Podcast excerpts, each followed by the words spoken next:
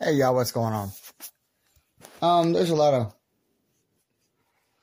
craziness happening in the world, you know, different frequencies, different people doing different things, and you know, we're all missing the very opportunity to become free. Liberty lives within you. Jesus Christ, the Son of the living God, has given you freedom and liberty to walk in. The Bible says there is therefore no condemnation for those which are in Christ Jesus. The old has passed away, and behold, all things become new. Not talking about the outside world. The outside world is going to be the outside world. But when new things come along, what is the choice you make? Do you choose to continue to let outside influences come inside of you and tell you you're not good enough, you're not worth it, God don't love you. Man, those are all lies from the enemy. God says that he loved you so much he would put himself as you in you without your knowledge until he helped you find the key to love you, to, to loving you and loving someone else. The book of Gad that they hid from us. A lot of people talk about, you know, you know, the, the homosexual movement. Well, I mean, things had to be passed by because God had to open up to show us that what love is.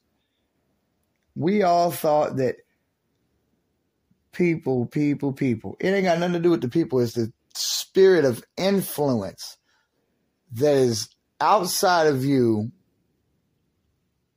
or actually the spirit of influence that's inside of you that is twisted what God made you for.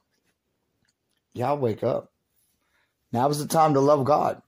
Now is the time to seek Him with all your heart, mind, body, and soul, with the Spirit in the middle, seeking for the glory of God to be withheld, which is inside of you, has to come out because a God that big, a loving God that big, should be able to frequently radiate love out of you because of the way you walk. Jesus just out of the love, the gift of love God gave him. God put himself here on earth in front of us, and he's here right now in front of every one of us, right in front of us, hidden in plain sight.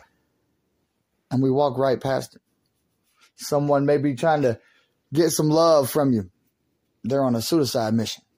There's people that are out here that are on suicide missions because they are serving the wrong God money, things,